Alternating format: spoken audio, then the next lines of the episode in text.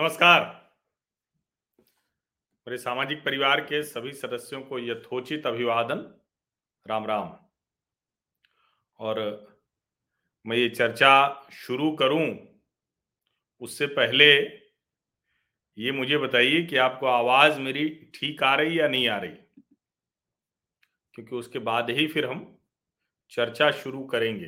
क्योंकि पिछली बातचीत जो है वो आ, कुछ ऑडियो की समस्या आ गई थी, तो उम्मीद हम करते हैं कि इस बार ऐसी कोई दिक्कत नहीं हो रही है, और अगर है तो वो मुझे बताइए। तो ठीक है, अगर आवाज ठीक है तो फिर हम ये बातचीत शुरू करते हैं। आज प्रधानमंत्री नरेंद्र मोदी ने अपने आवास पर, जो प्रधानमंत्री का आवास होता है, उस पर सिख धर्म गुरुओं से मुलाकात की। अब जाहिर है इसको पंजाब की चुनावी राजनीति से जोड़कर देखा जाएगा, और देखा जाना भी चाहिए। इस देश में या किसी भी लोकतंत्र में सब कुछ चुनावी राजनीति से ही तय होता है।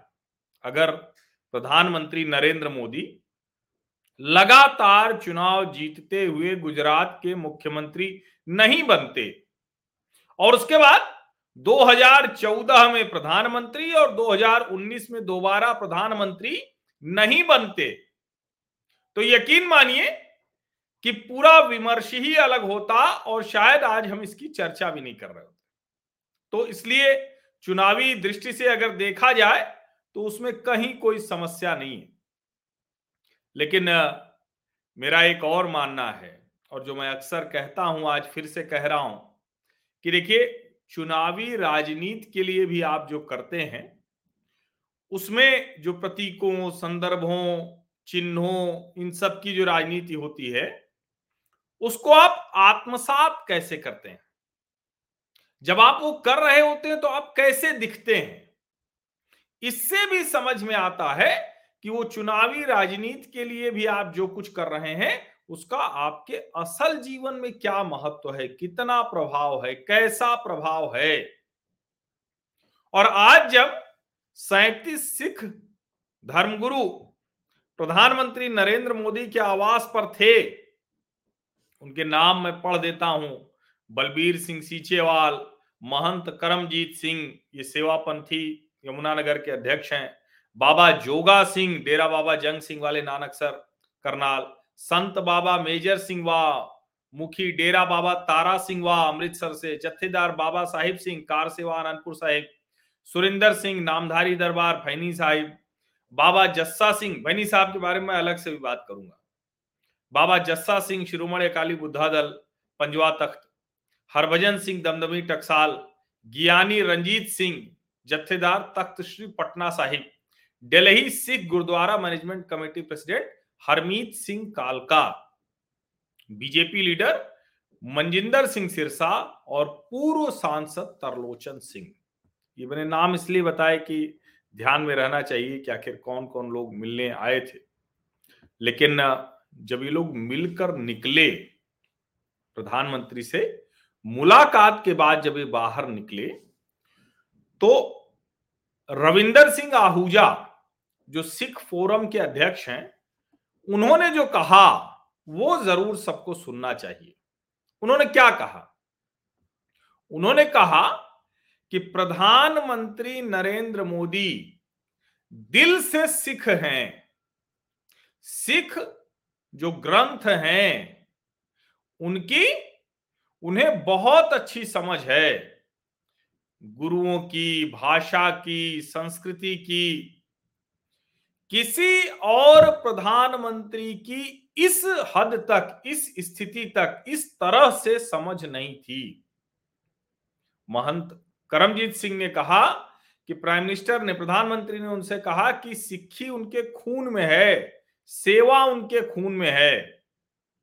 और बहुत से लोगों ने बात की, उसमें ये सब मुद्दा भी सामने आया कि जिस तरह से जो सिख विरोधी दंगे हुए उसमें एसआईटी बनाकर जो दोषी थे उनको सजा देने का काम, और जिस तरह से गुरु गोविंद सिंह जी की शिक्षा को अंतर्राष्ट्रीय स्तर पर प्रतिष्ठा दिलाने का काम किया है, वो प्रधानमंत्री नरेंद्र मोदी ने किया है। और जब दिल से सिख हैं तो वीर बाल दिवस की चर्चा नहीं हो, ऐसा नहीं हो सकता। और प्रधानमंत्री ने कहा कि मैं जब बच्चों के बीच में भी जाता हूं तो इसके बारे में बताता हूं। लेकिन ये बड़ा महत्वपूर्ण किस लिहाज से है, मैं पहले आपको वो तस्वीर दिखाता हूं जो आज की सबसे जरूरी तस्वीर है, महत्वपूर्ण चित्र है ये। और देखिए ये आ, किस तरह से प्रधानमंत्री के साथ ये सभी जो सिख गुरु हैं वो सब हैं, खड़े हुए हैं उनके बगल। और आप देख सकते हैं, मतलब इसमें सब हैं, इसमें निहंग भी दिख रहे हैं, नामधारी भी दिख रहे हैं, हर तरह के जो सिख पंथ के भीतर लोग हैं वो सब इसमें दिख रहे हैं। और इसमें जो आपको देखिए बगल में अपने कृपाण के साथ दिख रहे हैं। लेकिन जरा मैं आपको एक और महत्वपूर्ण बात बता दूं, ये कृपाण यानी सीरी साहब जो है, आज पहली बार ये हुआ है कि प्रधानमंत्री के यहां कोई इस तरह का प्रतिनिधि मंडल गया और उस पर न तो उनकी कृपाण रखवाई गई, ना उस पर टेप लगवाया गया, ये सब कुछ नहीं हुआ। और जिस भरोसे की, जिस ट्रस्ट की बात की गई थी, वो समझिए आप, इस ट्रस्ट को लेकर कई बार ये कहा गया ना। और जिस तरह का कृषि कानून विरोधी जो आंदोलन हुआ था, उसके बाद तो लगा कि अरे ये तो मतलब कोई संभव ही नहीं है कि प्रधानमंत्री नरेंद्र मोदी वो अपने घर में इस तरह से बुलाएं। लेकिन बुलाया प्रधानमंत्री ने। और ज्यादातर लोग जो सिख धर्म को समझते हैं, सिख पंथ को समझते हैं, वो लिख रहे हैं कि ये गजब की पिक्चर है। ये देखिए, ये मैं एक ट्वीट का जिक्र जरूर करूंगा। ये असिस्टेंट एडिटर हैं सीएनएन न्यूज़ अठारह में, तजिंदर सिंह सोढ़ी, ये लिख रहे हैं this is such a powerful picture. इसी पिक्चर के बारे में आज ये खूब ये पिक्चर चल रही है। Not a single Sikh who met the prime minister was asked to keep सीरी साहिब, सीरी साहिब मतलब स्वार्ड, कृपाण, आउटसाइड, तलवार। No Siri Sahib was sealed with tapes. This pic is a tight slap on the face of those Khalistanis who have been spreading hate to fulfill I S I's dreams. ये लिख रहे हैं तजिंदर सिंह सोढ़ी साहब कि ये गजब की शक्तिशाली पिक्चर है, शक्तिशाली चित्र है। एक भी सिख ऐसा नहीं था जो प्रधानमंत्री से मिलने गया हो और उसको कहा गया हो कि सीरी साहब तलवार आप बाहर रख लीजिए या इसको पहले टेप लगा दिया जाए। ये चित्र जोरदार तमाचा है उन खालिस्तानियों के मुंह पर जो आईएसआई के सपनों को पूरा करने के लिए भारत विभाजन की कोशिश करते रहते हैं। देखिए बहुत क्लियर कट है, इसमें जरा सा भी, जिसको कहते हैं ना कि कोई शब्द, कुछ भी ऐसा नहीं है जो, जिसको कहे ना कि कुछ दबा छिपा वाला नहीं है, सीधे सीधे और एकदम क्लियर कट कि जो खालिस्तानी है और जो आईएसआई के साथ मिलकर। और इसीलिए जब हम कहते हैं ना कि जो सिख संत, ठीक है, अमर सरीन जी ने मुझे दुरुस्त किया, सिख गुरु नहीं सिख संत है। सिख गुरु संत सब एक ही जैसे हम लोगों के लिए होते हैं, सबको सम्मान भी एक ही जैसा होता है। और इसमें जब हम संतों की बात करते हैं तो ढेर सारी ऐसी पिक्चर्स आई हैं, लेकिन एक पिक्चर बड़ी रोचक आई, ये तस्वीर आई, लेकिन एक ये पिक्चर है। और इनकी तस्वीर, इनका चित्र प्रधानमंत्री ने अलग से डाला और लिखा कि ये संत श्री उदय सिंह जी हैं। ये संत श्री उदय सिंह जी श्री श्री भैनी साहब गुरुद्वारा के हैं। और मुझे लगा कि इनके बारे में जानना चाहिए। प्रधानमंत्री ने अलग से यह चित्र साझा किया है। देखिए दोनों की मुस्कुराते, क्या तस्वीर है, दोनों मतलब कितना आत्मीय भाव है।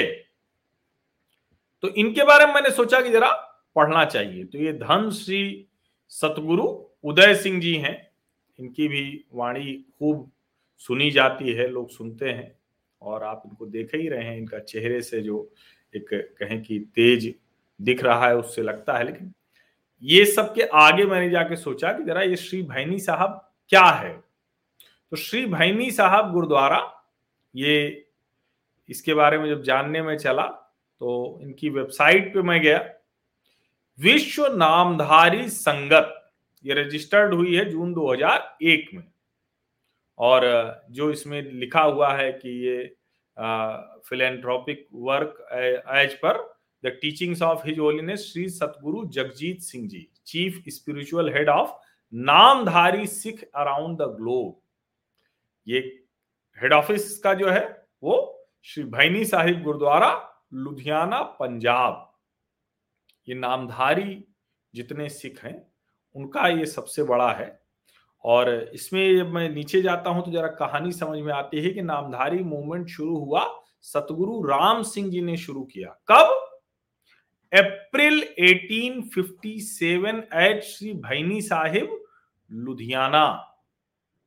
अब अठारह सौ सत्तावन में मेरठ, मंगल पांडे, ये सब तो हम लोगों को पता है, रोटी और फूल भी पता है, लेकिन इस तरह से लुधियाना के श्री भैनी साहिब गुरुद्वारे की भी भूमिका रही है, ये हमको नहीं पता है। क्यों नहीं पता है?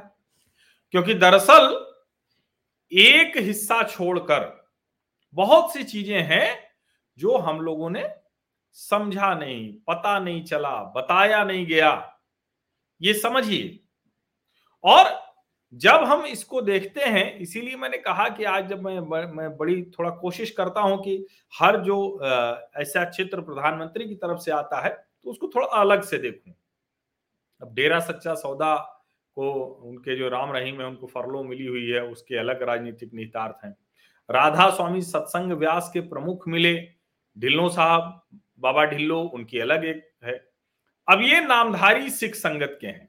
अब देखिए इसमें लिखा हुआ the Namdhari Sikhs known as Kukas played a very prominent role in the political freedom of India from the bondage of the imperialist British rulers.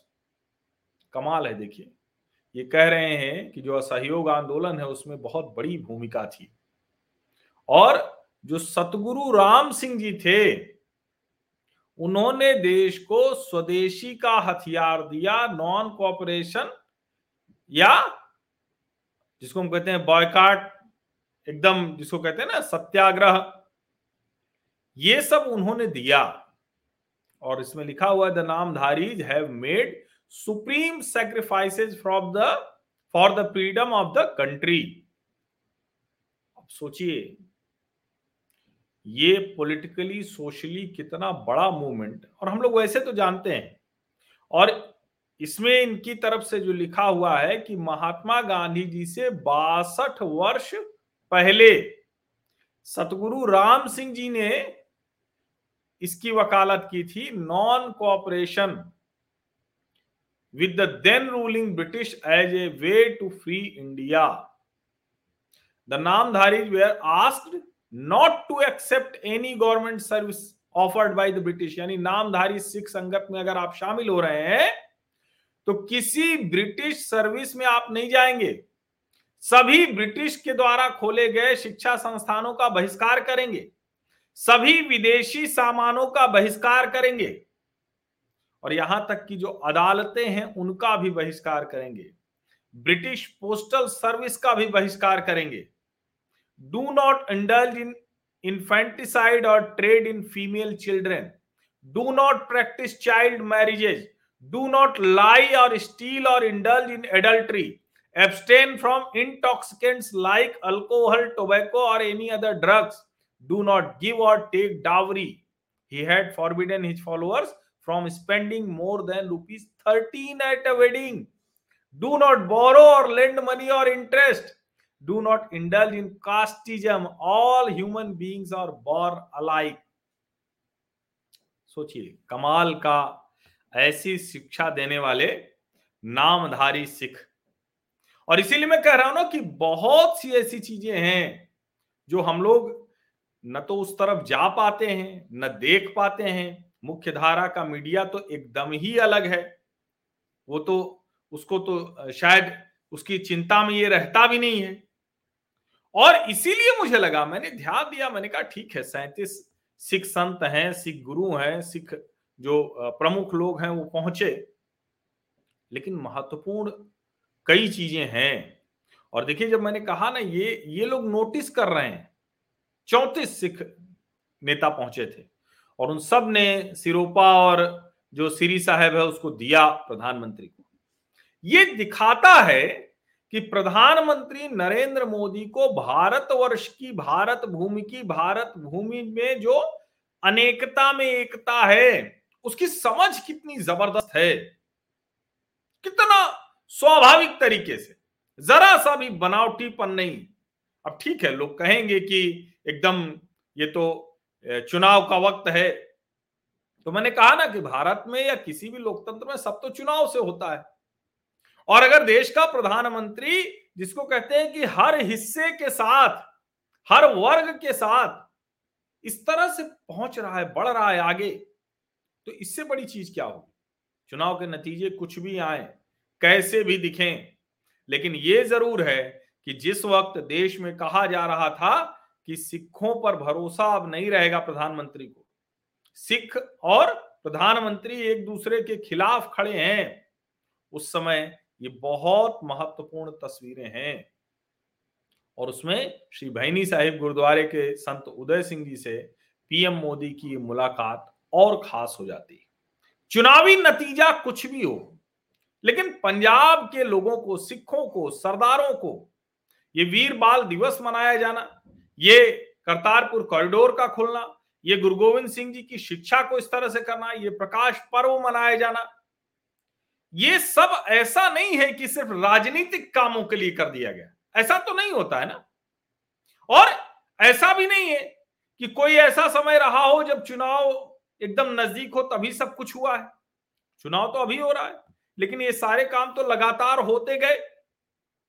और कृषि कानून जो बने, जो लाए, उस पर भी अगर किसी की नाराजगी थी तो उसमें सिख ही कहां से शामिल हो गई, उसमें कहां से ये सब आ गया। ये सब भी शायद लोगों को समझ में आए। मुझे लगता है कि जैसे बहुत सी चीजों में समय बदला है। वाहे गुरु जी, जय श्री राम। देखिए, ये गुरुदेव कौर जी, क्या बढ़िया इन्होंने लिखा है, वाहे गुरु जी जय श्री राम। और मैं तो बार बार वही कहता हूं ना कि ये शब्द गुरबानी जो है उसमें तो सब वहीं से शुरू होता है। ये मैं तो बार बार कहता हूं कि राम और राष्ट्र तो आधार हैं, ये तो मूल हैं इस भूमि के। और इसीलिए जब हम राजनीति को ऐसे बढ़ते हुए देखते हैं, अच्छा एक बात मैं और कहूं, देखिए मैं बार बार कहता हूं कि आप अपनी चीजों को लेकर गर्वानुभूति करें, आप प्राउड फीलिंग हो, आपके अंदर प्राइड है आपका, उसमें कोई बुराई नहीं। लेकिन जब वो दूसरे के खिलाफ वैमनस्य, द्वेष, घृणा, हिंसा उस तरफ जाता है, तब वो गड़बड़ है। प्रधानमंत्री नरेंद्र मोदी आज, और कोई आज ही नहीं, आज फिर से एक बार ये अवसर मिला तो उस बहाने ये विश्लेषण कर रहा हूं, लेकिन यकीन मानिए पंजाब के लोगों के लिए बड़ा अवसर है। लोकतंत्र में सबसे तगड़ा जवाब लोकतांत्रिक तौर पर ही दिया जाता है, और जिसके लिए पर्व होता है सबसे बड़ा, चुनाव, वोटिंग, मतदान, मतदान का अधिकार। मुझे लगता है इसके जरिए पंजाब एक बड़ा सशक्त संदेश देने वाला है देश की एकता, अखंडता के लिए, भारत भूमि के लिए। ये मुझे लगता है। अब परिणाम तो दस मार्च को आएंगे, बीस फरवरी को पोलिंग होनी है, मतदान होना है, तो निश्चित तौर पर पंजाब के लोगों के लिए ये संदेश उन तक है। अब उस संदेश को किस तरह से आगे बढ़ाते हैं, ये देखने वाली बात होगी। आप सभी लोगों का बहुत बहुत धन्यवाद इस चर्चा में शामिल होने के लिए। और मैं सच बताऊं तो मुझे बड़ा अद्भुत, जिसको कहते हैं अनुभूति, बड़ी शानदार हुई। प्रधानमंत्री या कोई मुख्यमंत्री या कोई नेता ऐसे खूब मिलता रहता है प्रतिनिधिमंडलों से, लेकिन आज की ये जो मुलाकात थी ये बड़ी अद्भुत थी। हालांकि वो लगातार मिलते रहते हैं, हम लोग कहेंगे चुनावी है, लेकिन अभी तो ढेर सारे दूसरे संत उनसे मिलकर आए, अलग अलग जगहों से, दक्षिण से आए थे, दूसरी जगहों से आए थे, वहां तो चुनाव भी नहीं।